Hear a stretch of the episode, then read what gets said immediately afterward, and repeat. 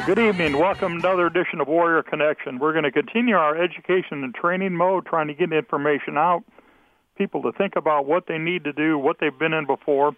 And most warriors have been in a situation where they find out they run a, a firefight, the easiest way to put it. I don't know any other way to put it. But what happens in the civilian world? What do we need to look for in the civilian world? Today, the civilian world has changed a lot. We've got all kinds of nutcases out there. They're providing a threat to us. It doesn't matter whether we're at a grocery store or we're going to McDonald's or your shopping mall. It can happen in your church. It can happen on the street. Let's talk about critical threat-on-threat training and what happens with the active shooter. We got an expert that's joined us, John Boch. John is the executive director at Guns Save Life. He's a recognized world-class instructor in firearms training and threat instruction. I mean, everything under the sun. I've, I've been to his classes. He's incredible. He teaches with a lot of individuals with incredible experience. His teaching team includes FBI agents, deputy sheriffs, regular police, corrections personnel. So I mean, incredible, incredible group of teachers and instructors. John, welcome again to Warrior Connection, sir. Thanks for having me, sir. I do appreciate it. Well, talk, let's talk a little bit about what is happening. The world has changed. I mean, you never know when things are going to go sour. There's a whole bunch of nutcases out there that don't hesitate to uh, confront anybody. They won't hesitate to use violence. We're seeing violence all over the place, from our schools to our churches to your backyard to your swimming pool. I mean, right here where we live in East Central Illinois, I mean, we have individual. I mean, obviously, it was a bad guy riding down a bicycle on the street in the middle of the day, and the other bad guys came down and just picked them right off, deader than a doornail. But this all puts all of us into a threat, doesn't it, sir? Well, there's there's things out there. Bad things happen to good people, and uh, it doesn't matter if you're like that uh, University of Illinois student who was uh, lured into a car, kidnapped, and presumably killed by a and an individual uh, that was a graduate student at the University of Illinois. Uh, you know, you never expect uh, a graduate student uh, at a world-class university to be uh, trying to kidnap people and uh, arguably probably killing them. Uh, so you just never know. Uh, that's kind of the first step is to uh, acknowledge that uh, uh, there are threats out there that exist. There are bad people out there with evil in their hearts, and uh, denying their existence or denying the existence of bad people and bad uh, things that happen out there generally has no survival value, and that's what we're all talking about today is trying to increase everybody's survival uh, quotient, if you will, so that they uh, can avoid uh, violence and uh, come home safely every night. Well, there's a bunch of things and warning signs and flags, warning flags, things, incidents, way things are going that can put your warning up. For example, we just had a, one of the bad guys came and shot up a congressional baseball game and as we were reviewing it, and now you you and I talked about it briefly.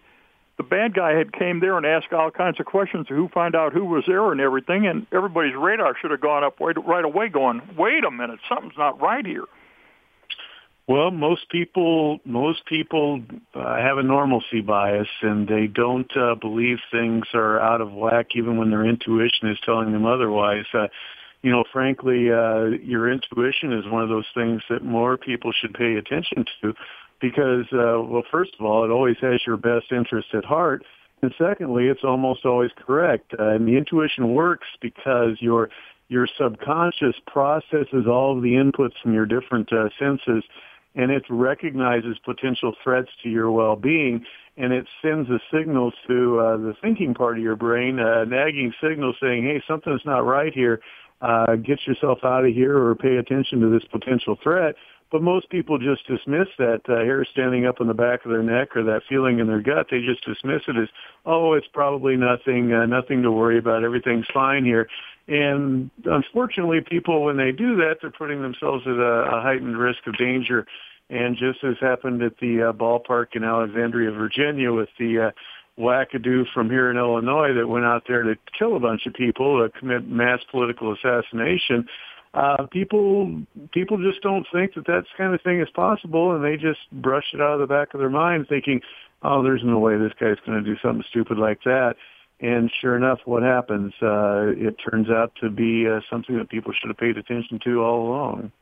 It seems like it's there. So, I mean, again, when we're looking at it, a handful of us have been in the military, a handful of us have been in situations where we've had to take lives and we've saved lives all the way around. A handful has been in a situation where we've had too many of our friends die in our arms. And that, that horrible reality of when it hits you is something that there's there's no way to get around. But it seems like the key to all of this stuff, and I think Ray, you can chime in anytime you want to and join us. Training and education and practice is the key to survival, isn't it? It is. It is. And it's, um, uh, your yeah, your man card does not uh, provide you everything that you need for your entirety of life in terms of being safe and being able to defend yourself. Uh, and Ray, go ahead. You were starting to say something there. Oh, I, well, I apologize to you. I, I didn't know. I, I lost my step there. But um, John, what I wanted to say was uh, what you were just talking about is like to me, it's the uh, Disney World mentality that we have in America um, you know, I talk with Doug and I talk much about about war and grow up into um, what is considered Disney World, which is America. We have everything here, and life is supposed to be a ball of cherries and the whole thing. And and so you go into a third world country where they do fight and kill each other. Um, it's like a totally different world, and you get more serious about life and death. And then when you come back here, it's like black and white again. So I know what we did, and I'm sure what you do, because your mind is set on defense. Uh, you look at a, you look at the average person, you think you have no clue what you're walking into, and so I think we have to learn a lot of military, um, you know, parts of the military structure, so we can become more hyper vigilant or understand things, or maybe uh, profile things before they ever happen. I think it would be safer that way. Do you agree with that? I think you're you're right, Ray, to some degree. I don't think the it requires hypervigilance though. Just uh, just being vigilant of, of what's around you goes a long, long way. You know, where are the exits? Who's around you? Who's a potential threat? Is anybody acting strangely? You know, we can talk a, a little bit about that kind of stuff, but there's a whole lot of things that you can do without being uh, paranoid or you know looking over your shoulder thinking somebody's out to get you. Just uh, just a quick survey of who's around you at any given time can can identify people who are outside of the as we call it the baseline of normalcy for that given location. You know if you're at a library and you glance around and everybody's calm cool and collected and speaking softly that's a good sign. But if somebody's being uh, uh, boisterous or obnoxious or angry or agitated, that's somebody that bears additional scrutiny. That's somebody that's a potential threat, and that's where you should create distance between yourself and that potential threat, perhaps obstacles as well. Another thing to, to be good to do might be just to leave that location. If you're having dinner at Denny's and uh, a bunch of people start uh, having an argument over some woman's virtue or or somebody's uh, color of their clothes or whatever, and they start throwing plates and chairs and salt shakers at one another, that's a good time to find the fire exit or the nearest exit and get the heck out and uh, not to get out your uh, cell phone and start taking a video for YouTube because what's likely to happen or what's possible to happen is that these uh, aggrieved parties, somebody's going to pull out a gun and start shooting, and you don't want you or your family to be the backstop for those errant rounds that miss their intended target. Well, it seems like a key thing is just awareness of your surroundings. I mean, no matter where we live, we have areas that are complete, what we consider completely and totally safe until something goes wrong. But then there's other areas in our community where you just know you just don't go in there. You know the situations are bad there, the situations have got out of control there in the past, I mean, there's clear indications that these areas are not things where you want to go running into if you can't avoid it. And so all this stuff comes down to total, complete social and cultural awareness, doesn't it? It does, and as you say, the people aren't uh, aren't in the mode of thinking defensively. They think that they're in this bubble of safety and nothing ever happens until the guy comes out of the blue and uh, accosts them in some way or another. And that's just uh, them saying in so many words that they weren't situationally aware of who was around them and who was acting suspiciously.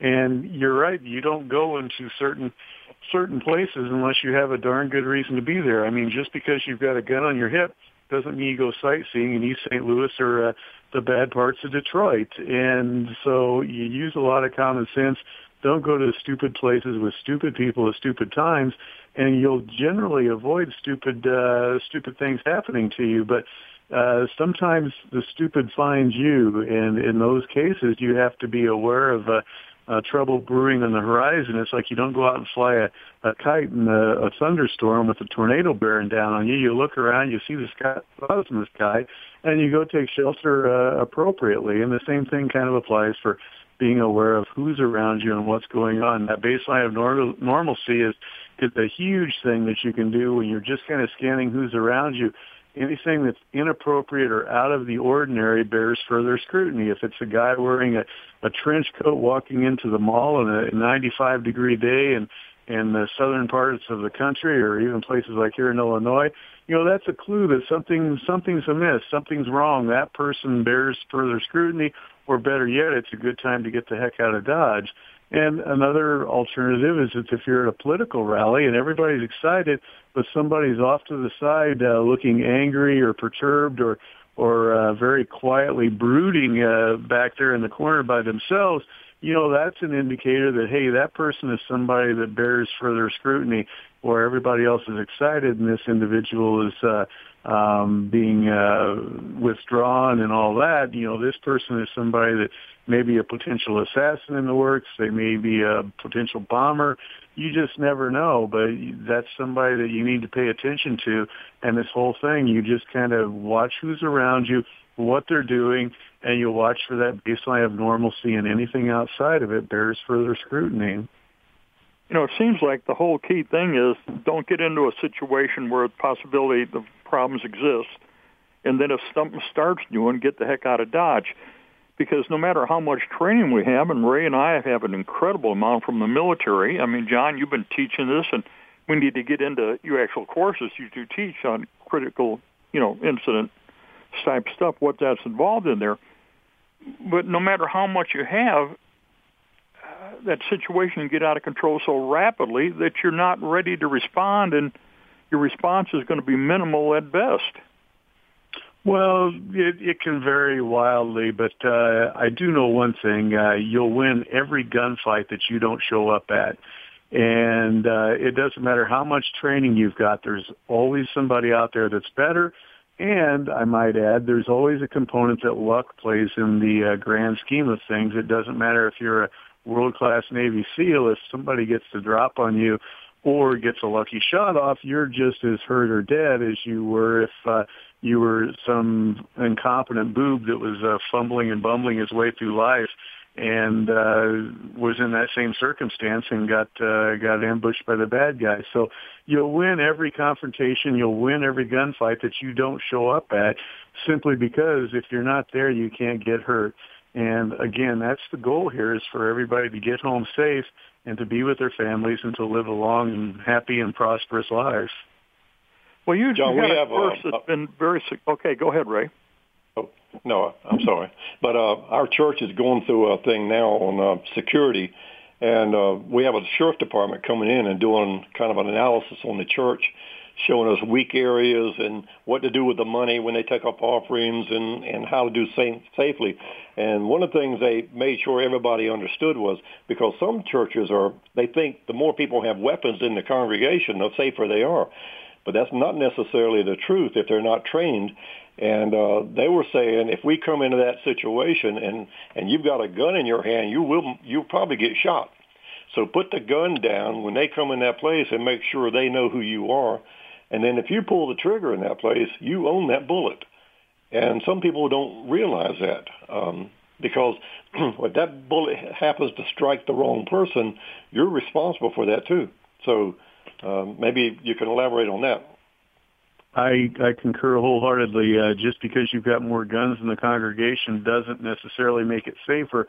Um, one of the big things that uh, we talk about now is the threat from fellow concealed carry license holders if you're involved in a deadly shooting. Uh, the gun needs to go away as quickly as you can. You've got to make sure that you're not muzzling uh, other innocents because uh, if there's another concealed carry holder there and they see somebody with a gun, they may get real excited and pull out their own and think that they're saving the day by shooting you when in fact you're the you're the good guy there and uh they uh, just weren't aware of the entire context of what happens. Uh, not everybody is well trained on uh, target discrimination uh, as uh, police officers or other highly trained individuals. And uh, you may find yourself on the wrong end of uh, concealed carry holder's gun, even though you're a good guy trying to do the right thing and save innocent life. You may have some uh, some Yahoo come along and uh, put a round in your back or uh, uh, take a couple shots at you, and you're uh, merely trying to keep things under control and make sure there aren't any other threats in the immediate area. Well, we just had a black police officer that was off duty, intervened in a situation where he responded, and one of his buddies that didn't know he was there, I mean, he didn't know him personally, ended up shooting the police officer. Yeah. I mean, it was one of those things where it all went bad and then went real bad because exactly as you said, they, the good guys showed up. Here comes the posse, and here the guy's got a gun, not realizing he was a cop. That's why it's critically important to make sure your uh, target is a uh, indeed a bad guy before you pull a trigger. Uh, you know that, I know that, Ray knows that, but the problem is um, there are some places in the United States where there is zero training required for a concealed carry license, which I don't think there should be necessarily any training required to exercise your Second Amendment rights. But I think training is a great thing. But even in states like Illinois that has arguably the most strenuous training requirement to get a concealed carry license, not all training is created equal. We've got uh, uh, something like 3,300 instructors in the state of Illinois right now, up from 42 who taught 10 or more people uh, uh, back before we got concealed carry. And a lot of these people uh, do not put on a good product for their students, and uh, they've never been to a concealed carry lecture in their life, much less a, a real course and all of a sudden they're tasked with being responsible for training uh, average Illinois residents on on the law of using deadly force. And some of these people are not, uh, as I say, delivering a good product just because you're arguably the best trained doesn't necessarily mean that training's uh, worth uh, the price you paid for it. Um, that's just sadly the, the state that we're in right now. Well, when you look at the training, you got, I mean, because I've been through portions of this with you, and it's incredibly good. You've got the classroom portion, and then you got what we'll call the dry lab portion, and then we get on the range or the wet lab portion. So these are all things. But one of the things let's talk about, you've got a full course that you're teaching right now on this, and you've been teaching it for a while called Critical Threat Management. Can you describe this course and what is involved and what a person would learn and why it's important, sir? Well, critical threat management is uh, a course that we put together about three or four years ago. Uh, we looked at what the law enforcement was doing for training their uh, officers, and frankly, force-on-force training is where advanced training is at today. It is incredible the learning that goes on at that because there's a uh, uh, an adrenaline compo- component of the course and a pain uh, pain penalty po- component of the course where if you screw up, you get hit with these uh, uh, projectiles fired by the uh, the other participants in the scenarios, and those hurt when you get hit. You get welts. You may bleed a little bit from the uh, the impacts of the pellets. Uh, and there's uh, some pain going on. It's just like uh, when you're growing up. How many times do you need to touch a hot stove before you figure out, hey, that's really painful to do that. I shouldn't do that anymore you don't get that on a square range when you're sitting there shooting paper. Uh, you got to do things thousands of times on a square range uh, before you pick things up and they become intuitive. With force on force training, it, the intuitive learning comes very, very quickly. It's an extremely quick learning curve, and there's a lot of motivation to pay attention and to do things right in force on force, and it inoculates the participants in the stresses involved in a real life encounter uh, as much as we possibly can in a safe manner.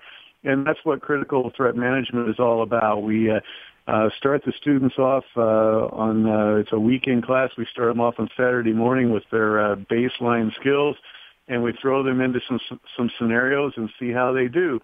See if they're paying attention to who's around them, what's around them, and what's going on and we have our role players. We train our role players to exhibit some pre-violence indicators or some uh, pre-attack indicators. Uh, and most of the time, the students, when they roll into this uh, class, they have no idea about these things. They completely miss these pre-violence and pre pre-incident indicators, and they just go about their merry way, getting shot up pretty good.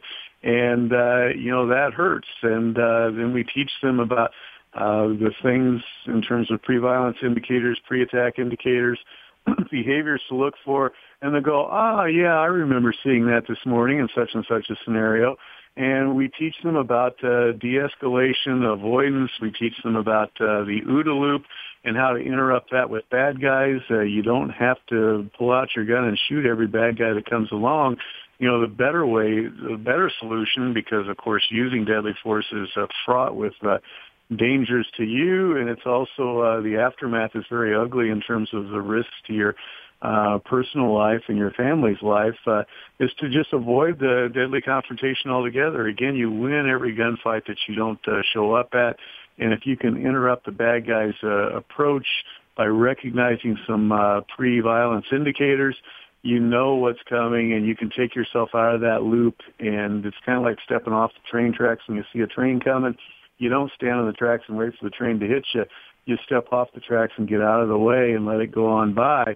And by identifying these behaviors of bad guys that they give a, give off, uh, even unconsciously, you can avoid trouble. And uh, we teach those things uh, over the course of Saturday afternoon, and then on Sunday we have a live fire component to teach them some uh, some skills that we've uh, shared with the students. You know how to escort loved ones away from a a dangerous situation, how to shoot one-handed, how to shoot uh, with your support hand, uh, how to do a number of things. So we teach them about the Tueller drill and the importance of getting off of the X and uh, reactionary gaps and all that kind of stuff.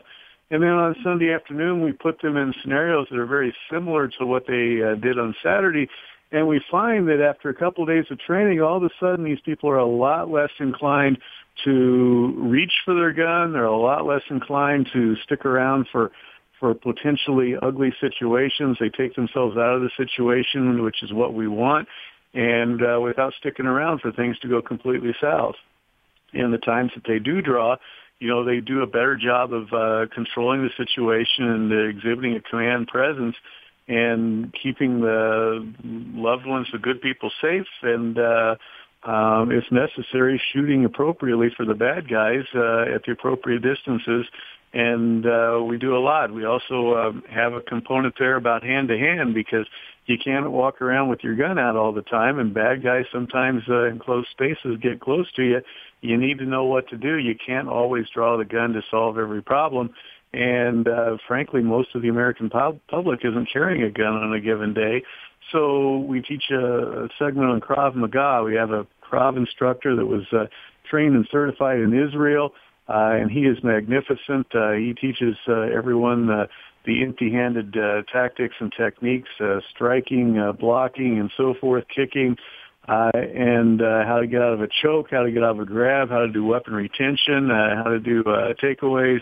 Uh, just a lot of learning there on a whole host of uh, different fronts, and it's all about layering everyone's defenses so that they're safer in their everyday living and uh, it's a full two days. It's a good time, and it's available to civilians, which is kind of rare in the force-on-force world. That's primarily until the last couple of years. It's been a mostly military and police uh, uh, aspect of training, and we're bringing this and offering it to civilians, which is huge uh, for the civilian mar- market in training. It is truly the the best training out there and the most advanced because there's a lot of learning that takes place in a short period of time you know, one thing's in the military, and everybody's got this idea, and I know Ray and I spent so much time in the military, and we continue to be involved. Mm-hmm. Everybody's got this idea. If you went in the military, you got incredible firearms training. You went in the military, you got all this self-defense training. Ray, you want to address a little about the reality of that, please? No, I think we had a, a little bit at Parris Island. I think it was, and uh, my my personal thing was when I went to war was I kept one bullet for me just in case, um, because everything I did usually had to do with bullets, and uh, we lived in an area that was a free fire zone, and that's where we lived all the time. It was up on the DMZ border, and when you saw your enemy, you shot him. There was no questions. There was no embedded reporters there. There was nothing, and so it was a very vicious world but most worlds are not like that. You have certain rules and regulations and things you have to go by. and I think some people get the, the strange idea that they're able, like like John was talking about, that if you got a weapon, you got a freedom to use it, and and they talk about many times about they're going to blow somebody's head off and all this stuff. There's a lot of things that that are tied to that. Doug and I work on something, John, about um, it's the after effects of trauma, and it's called life after trauma, and then moral injury, and all those things take place. Even when good guys do things to stop a bad guy, there are ramifications. So if you can find any other way to to handle that situation, I would probably choose that rather than using a pistol to really hurt somebody or, or kill them because it it's such a devastating thing. So um, I guess we've learned from experiences.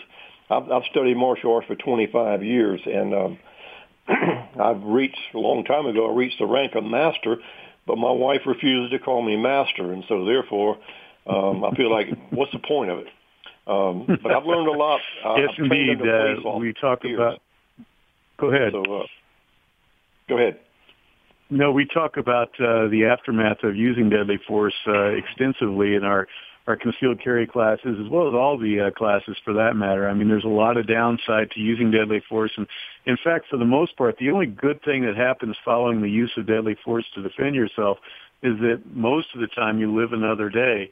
Uh, pretty much everything else aside from that is bad. Uh, there's financial uh, concerns. There's uh, stress uh, concerns to your life. There's legal uh, liability and concerns. Uh, you may get arrested. Uh, you know, there's substance abuse for dealing with the fallout. There's the Mark Cain for dealing with, or how other people treat you after you've killed somebody, or, or even if you didn't kill the individual. Uh, just uh, uh, look at uh, the Trayvon Martin case, uh, George Zimmerman. Uh, you know, that was, in my opinion, a very justified use of deadly force. And look what happened to George Zimmerman. His life uh, just turned completely upside down. He lost his job. He lost his uh, uh, house. He got uh, kicked out of college. Uh, he got uh, divorced. Uh, a whole lot of people would like to see him dead, all because he used deadly force to save his life that fateful night uh, in a justifiable manner, and there was nothing good that happened out of that whatsoever, other than he lived to live another day, and uh, Trayvon Martin didn't.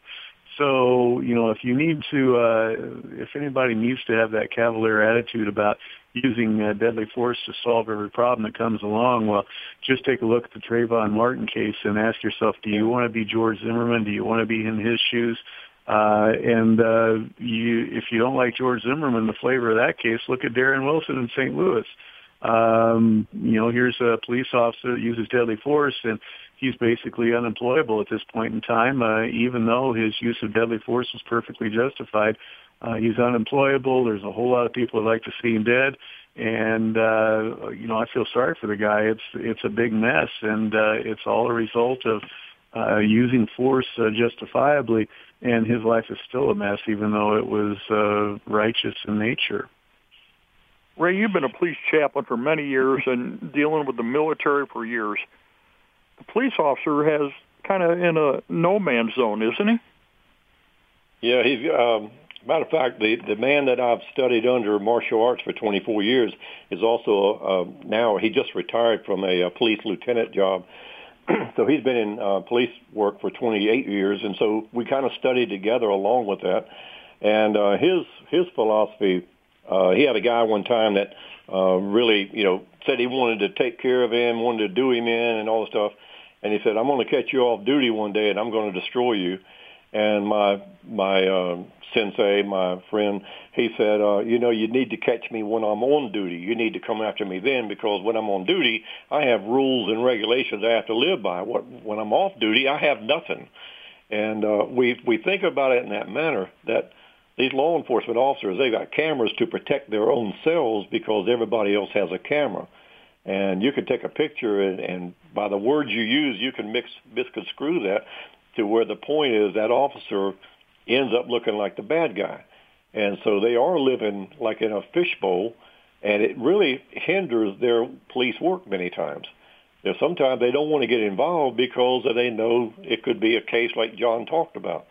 They could lose everything they have, and so it's really put them. And I think they're depending more on the civilian world now to help them out. And and I think what John is saying is um, is wonderful because it's it's it's not giving people a license to just shoot it, you know, have a shootout, but it's telling them to be more aware of their situations, call law enforcement, support them, help them, because they're the ones. If they take care of the situation, it'll be taken care of.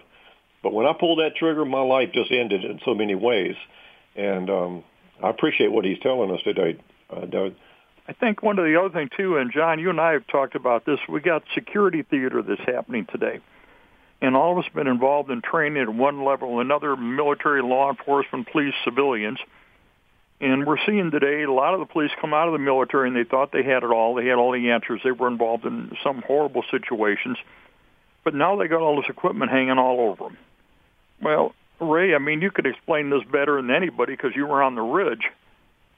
When you got all this equipment hanging on you and you haven't got the skills, it comes down to it. All you need is a pair of boots. You need a pair of pants. You need some glasses, to make sure you can see, a hat to keep the sun out of your eyes, and a gun or a knife that works. I mean, all this other junk doesn't do you a whole lot of good, does it? No, we look at their tactics today, and a lot of their tactics, like stacking and all, is, is you know they're doing a great job and everything. But in combat, uh, you don't do that because you have to be able. You're looking for an enemy to kill him. In the situation they're in, when you're trying to apply military tactics to a civilian world, they really don't fit each other because you're not trying to kill the guy. You're trying to apprehend the guy.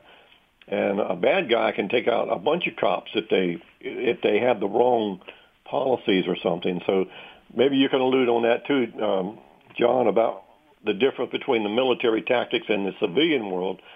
Uh, they they practice stacking. Do you uh, teach that or something when you're dealing? in your... oh, not only no, but hell no. Um, you raised, uh, you touched upon a very good point, uh, Ray. You're talking about in the military you know, you're trained to eliminate the enemy, and uh, in the police world, uh, it's very different because you're trained to apprehend the enemy. In the civilian world, we're teaching people to avoid the enemy. Um, you know, put distance between yourself uh, and a potential bad guy. Your your job isn't to kill the bad guy. Your job is not to apprehend the bad guy. Your job is not to be the referee in a dispute between a man and a woman over a cheeseburger or whatever. Your job is to avoid trouble like the plague. And again, uh, avoidance is the key factor there by staying out of a confrontation or avoiding a confrontation, you win that. You don't get hurt. You go home to your family. Or you can be like the guy in uh, uh, Florida just uh, on July 4th who was walking up to a Walgreens. He uh, pulled into the parking lot. There was some sort of an altercation in the parking lot. Um, this big guy, 68 years old, walks up to the front door to the guy who was uh, kind of yelling yelling at him and flipping him the uh, the single digit salute out in the parking lot. And next thing you know, he uh, takes two uh, roundhouse punches to the head, collapses to the ground, and he's in a, been in a medically induced coma since then uh, to control the swelling and the brain damage uh, from that incident. If he had simply driven on to the next Walgreen down the road, he would be here today with his family, with his grandchildren, enjoying life. But no, he ignored all the signals all of the warning signs. He ignored it all, walked up to this guy and got slugged twice. Uh, and, you know, your job as a civilian is not, again, to kill the enemy, not to uh, clean up the streets and help the police officers. You're not junior crime stopper with a badge. Your uh, your job is to go home to your family and to your loved ones and to avoid stupid people in stupid places doing stupid things and that includes criminals. And while police have an obligation to apprehend criminals, uh, you as a civilian have no such obligation. In fact, you're uh, better off to avoid criminals uh, unless they're slaughtering innocent life. And uh, even then, you have to weigh the pros and cons of getting involved. Uh, you can get involved and stop the guy who's slaughtering people in a mass public uh, spree killing, uh, or you can run away and go home and be safe. Uh, I teach in the, my classes. Uh, I believe personally that you have a moral and ethical res- uh, responsibility to act to save innocent life, especially in conditions where uh, somebody's in the middle of a spree killing. Uh, thankfully, that doesn't happen to most of us most of the time. But uh, if it does happen, I think you've got a responsibility to act because if you fail to act, you got to live with yourself for the rest of your life. However, in most situations where it's just a dispute or it's a common criminal doing common criminal things, your best policy is to avoidance or walk away or take yourself out of the situation going back to the IHOP restaurant or the Denny's restaurant, if you encounter a big fight there, go out the fire door or go out the nearest exit where it's safe. Uh, if that means going through the kitchen and going out the back of the restaurant, so be it. But take yourself out of the situation. Go home to your family, kiss your grandchildren or your children, and be glad and happy you didn't have to use deadly force, and at the same time you didn't get injured, and they didn't get injured because you took them with you uh, out of that dangerous situation. So it's a whole different thing, and you may have military people out there who are doing civilian training, but you know their military experience has precious little to do with what uh, somebody carrying a concealed carry license or just a civilian wanting to stay safe needs to know. And the same way with cops. Uh, cops, frankly, their job and their training is not at all what civilians need, generally speaking, to keep themselves safe. It's a whole different world for civilians, and uh, so that's why I'm a big fan. Or, or I tell people, just because somebody's former military or former police does not necessarily make them a superior instructor to a a farmer, or a teacher, or a civilian expert, uh, not by a long shot. Well, I live in North Carolina. Talk about and warning signs and everything. I mean, when we had the last me. meeting at the Sham Rantoul Knights at Columbus, you that's what triggered this thing. Come asking you back again.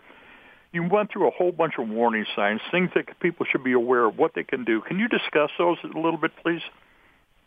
Um, sure. Uh, bad guys often exhibit some uh, pre-violence indicators, and they they typically are. We kind of group them by range. You know, um, initially uh, at a distance, you can observe some of these behaviors. Uh, you know, milling around or loitering uh, without a sense of purpose in a public location. You know, that's a huge warning sign that somebody's up to no good.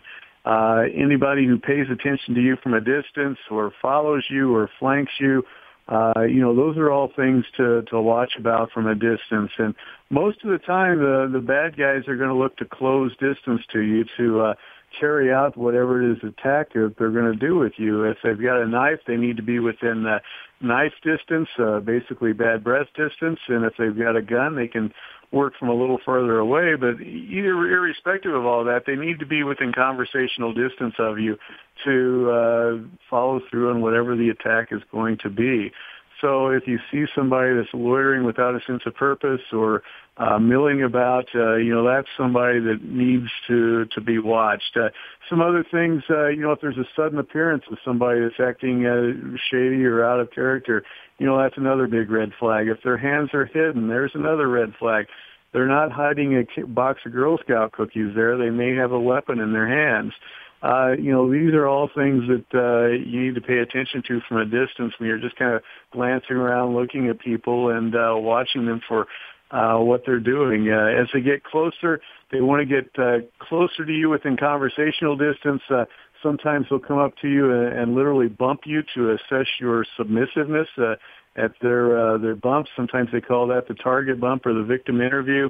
Uh, other things they will do will uh, um, use a ruse or a, a question to get inside your personal space, such as what's the time or your shoes untied, things like that to distract you from them taking another step closer or maybe uh, taking a swing or producing a weapon. Uh, they may attempt to fix you in place. Uh, you know, hold, stay right here, or hold this for me, or uh, otherwise try to block uh, an avenue that you might have of, of escape or uh, to get away from uh, them as they approach you in uh, public. Another thing to watch out for is if they discount your no or they discount your commands. If you tell them to stay back and they keep coming, hello, that's a clue, as they say in the FBI. Uh, same way with, uh, you know, I don't want this or I don't have the time, stay back. And if they ignore your uh, uh, statements or your uh, commands, then again, these are all indicators of bad things are uh, coming around the corner for you. And the question is, are you going to take action to uh, thwart this attack before it becomes to the point where it's actually carried out? And uh, once they get real, real close, uh, just like that guy that walked up at the Walmart, or I'm sorry, the Walgreens in Florida, he walked up to the guy, and the guy that uh, was upset with him, you know, he, right before he started hitting, he bladed, he loaded his fist, he uh, turned himself, he told his uh, child that was with him to, to stand back. You know, these are all uh, pre-assault cues that uh, happen just uh, right right within striking distance that uh, this guy should have had his hands up in a protective posture, uh, but he didn't. He had his hands down and he got slugged once, and then the second time he went down, like a bag of potatoes, and uh, that's all she wrote for the guy. So, you know, these things all happen, and most people discount these things one after another. They come rapid fire when uh, when a bad guy is zeroed in on you and uh, has made their straight line approach to you. And most people dismiss these as, oh, this can't be happening to me. And again, denial has no survival value whatsoever. And uh, Ray, I think you were starting to say something about uh, there in North Carolina, where you're from, uh, about uh, you know watching things and paying attention. Well, in North Carolina, most of the people that I found in uh, gun training and such do have the military attitude of uh, attack, attack, and everybody's carrying a weapon, and they want to tell them, you know, you've got the right to defend yourself and do it. And and what you're saying today, John, is refreshing to me because you're telling them that the weapon is there, and the weapon is to be used in a right situation. But there's so many things you can do. We always told our students the best place to be when when trouble comes is somewhere else, and so you yes. can avoid trouble. You can you can call law enforcement, get people there that can do something about it. But um, you know, we also try to get them into martial art classes, um, even with gun. But in North Carolina right now, they're getting ready to pass a law statewide of where an 18 year old from 18 year old up can have a concealed weapon without any training at all, and there's very little uh, registration with that too. So I think it's I don't know if that's I know a Second Amendment, amendment, but I think it ought to be with people responsible, and uh, that could probably go south if they're not careful with that. What do you say about that? Well, I think uh, I think training is a good thing, but uh, again, it's a constitutional right. Uh, frankly, I think people ought to be trained uh, in uh, how to raise their kids, but uh, obviously, we don't uh, have any training that's required before people uh, uh, procreate uh, in their daily lives. Uh, it's one of those kind of things. I think uh, there's a lot of states that have uh, constitutional carry today, and they don't have a meaningful number of problems. Uh, by the, the grace of God, uh, we go, and I'm really pleased about that. And uh, a lot of the the dooms doomsayers and naysayers say, "Oh my gosh, we're going to have all this trouble with trouble with untrained people." I don't see that happening in uh, what it's like 12 states now with constitutional carry and more probably on the way. Uh, at the same time, uh, the prudent man goes out and seeks training to avoid trouble, to avoid using the deadly force, and if it comes to that, to use the deadly force safely and efficiently and effectively to save themselves or other innocent life. I mean, there's a lot of upside to training, but I see every day the reluctance of people to go seek training uh, again, it's almost as if, uh, in the case of men, they think their man card provides all that they need to know. And in the case of women, very frequently, it's, uh, oh, it'll never happen to me. And frankly, men are kind of that same way as well.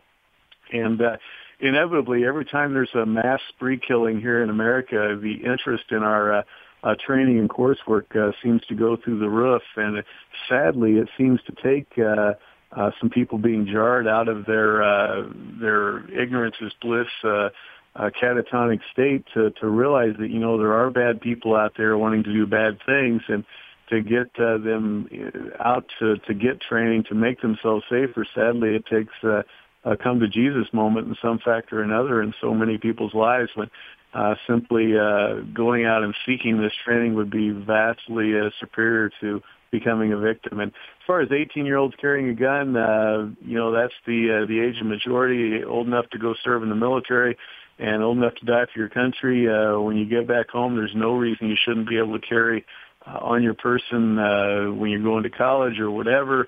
Uh, you know, campus carries a whole other ball of wax. But let's uh, let's talk uh, about the 85% uh, of American population that uh, doesn't have a concealed carry license, uh, and the probably 90 or 95% of the Americans that don't carry it on a daily basis. The the single best thing that these 90% or actually uh, every American can do is to increase their situational awareness to be aware of these potential threats and identify them and get themselves out of dangerous situations so they don't need to turn to weapons or deadly force to protect themselves.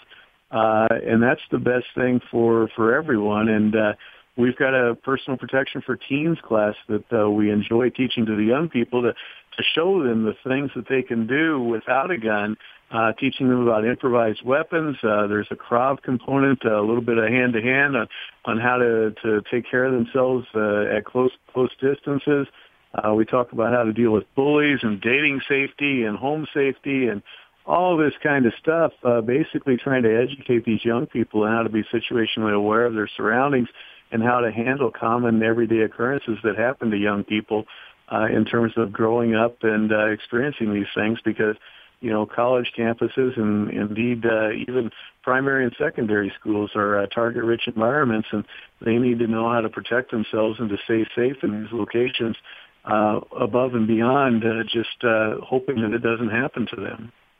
That goes back right. to, and I know as a teacher, I've gone through the active shooter training that the police put off in our local school system, and it frightened me because again, the situation, the situational awareness is what's happening, and they're not considering because we have to think about this. If we got a bad guy comes in, he's got a rifle, or shotgun, or a pistol.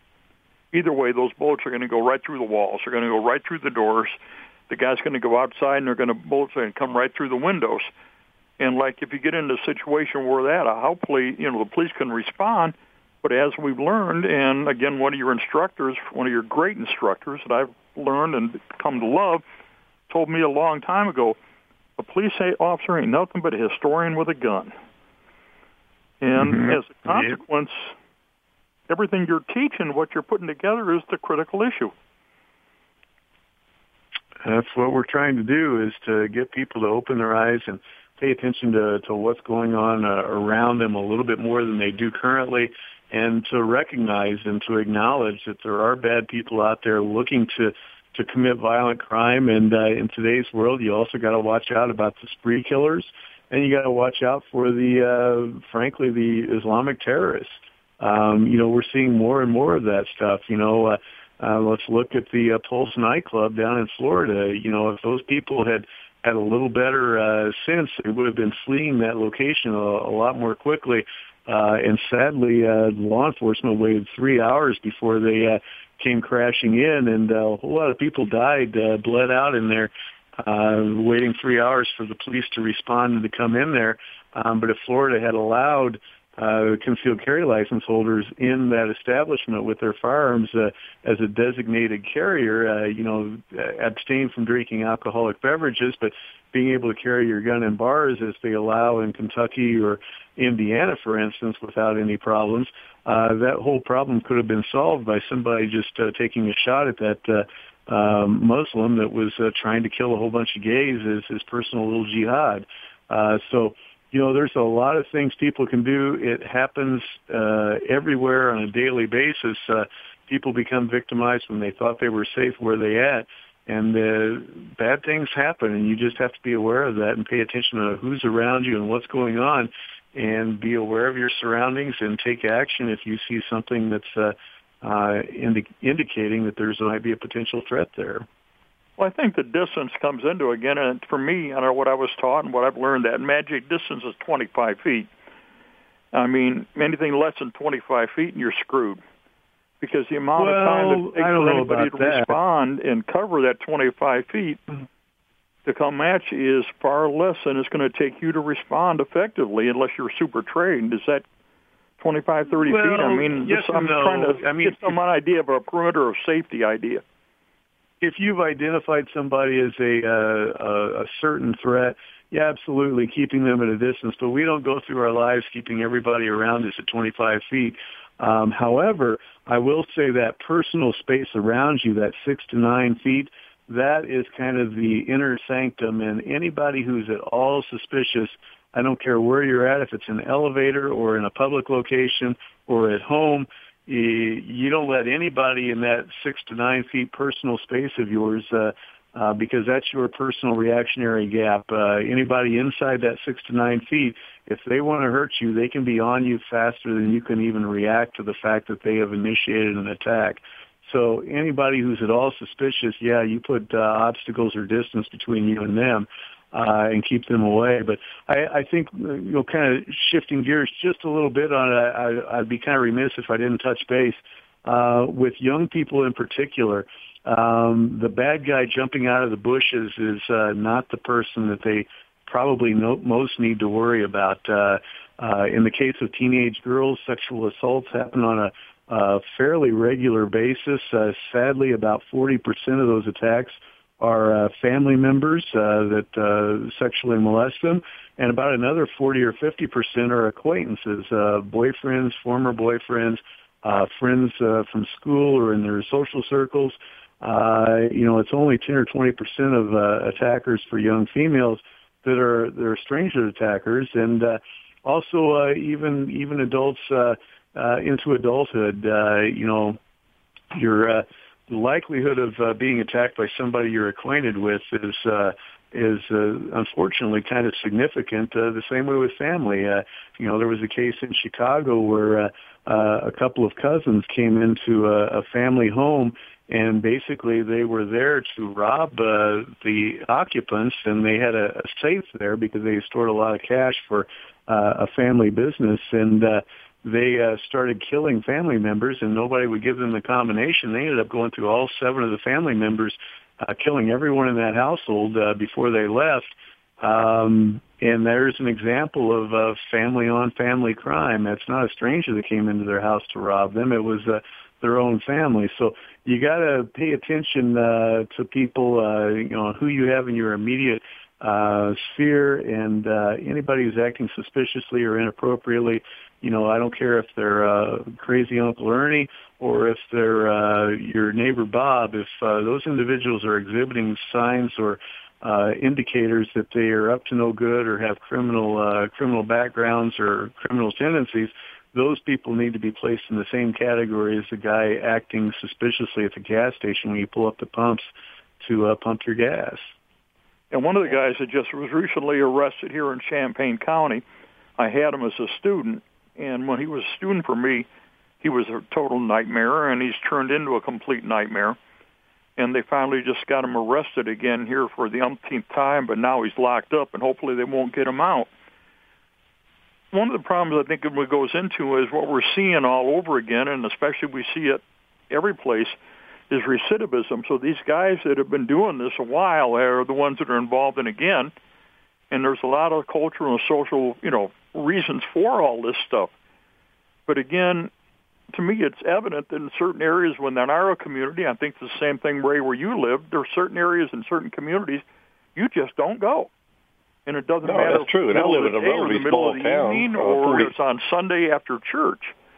I know well, my wife. Know, I live where about forty thousand people where I live, but we have at least thirteen gangs operating in our counties and all.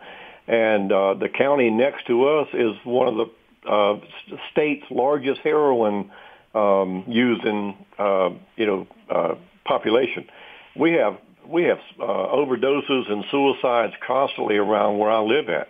And so you do have to be vigilant and I, you know, I've been there and, and I've worked with law enforcement and martial arts. So I am hyper vigilant. I, I watch who I'm around. But one of the things you were talking about is someone who comes close to you and all in the martial arts. And that's the important about training in martial arts, not martial arts, not taking a couple of classes, but actually training because I feel more comfortable when a man's six inches from my face than I am six feet from my face because he may be getting ready to charge me and I'm going to have to, out, you know, move stepping and, and different things around him. I'm going to have to strike him. But when he's close to me, I can do everything I want to do. But you have to have training in order to do that thing. In order exactly. to that's do. it. All comes down to training. And I'm I don't the think same you can way. depend on If- one particular thing like a weapon or anything particular. You have to have a whole um, pouch full of tools with you as far as uh, what you're going to do and different ways of do it and everything like that. When I say tools, I mean uh, you know different things that you can operate in. So, Yeah, John, would you but- recommend that they get multiple things of way of, of defense, maybe, and not depend on In- one particular thing? in the perfect world, you're you're absolutely right, Ray. But uh, just getting these people out for the mandatory training is uh, is uh, almost an insurmountable hurdle in my uh, observation here in Illinois. And for them to go on to seek additional training, much less the uh, long-term commitment to uh, to martial arts training of one form or another, be it Krav Maga or one of these other uh, more traditional martial arts, is uh, is asking a lot of uh, the average uh, person in today's world. Uh, uh, you know, where everybody's busy with uh, their lives and everything and families, And yeah, I'm I'm the same way with you. If I've identified a, a person that's a threat, I want to be within three to six feet because if they produce a, a gun, I'll take it away and stovepipe them with it. And if they produce a knife, I'll take it away from them uh, there as well and uh, make their life uh, pretty miserable in the process. But the uh, the average person doesn't have those tools and skill sets available to them, and uh, the the avoidance uh, distance is kind of the uh, the default position for the people who are untrained in hand to hand close up uh, fighting.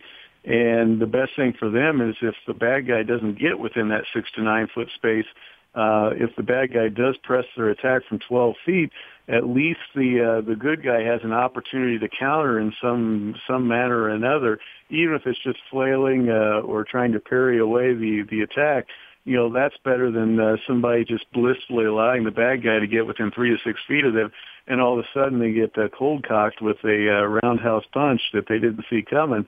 Uh, you know, that's what I'm looking to to help with my students through. But right. you're absolutely right. For somebody who's got a little bit of training, uh, having a bad guy within arm's reach is the ideal location. Uh, ideally, is uh, you'll be there within arm's reach of him, but he won't be quite within your reach uh, or his reach. So you you're unable to get hit by him, but you can still get control of him before he can react. But you know that's uh, well beyond the scope of I think of just just the generalities of what we're talking about today.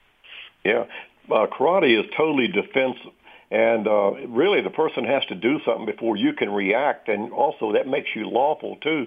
And so what we do is we teach them certain profiles and certain postures that are totally defensive, but they're non-threatening. The person doesn't realize that you're in a stance that totally defends yourself elbows, knees, all these type of things. And so we, you have to learn those things uh, to help you be proficient in them. And that's where exactly. I recommend most people at least get your kids in some classes or take classes themselves because it would add to what you're already teaching. And you're already doing this anyway. But um, the more you train, the better off you become. The I agree. It sounds like you're talking about defense there uh, with your hands up, uh, ready to block or punch either way. Yeah. Well, the other you know, there's certain the postures mindset. that are non-threatening, and uh, just bringing your hands up to the chest level and putting your fingers together is something. Is when the when the punch comes or the roundhouse comes, you're able to, to defend yourself, and then you strike. You step in and exactly. strike, and that's how you attack the uh, attacker. And you're you're also legal because he's the one that took the punch. And the um, other so part I think that we need to think about, and we've got a, only a few minutes left here is the mindset. I mean, those who went to Vietnam and came back and went on in the military or whatever, we had the mindset knowing we were ready, willing, and able, based on our training and our skills and our reactions, to do what was necessary.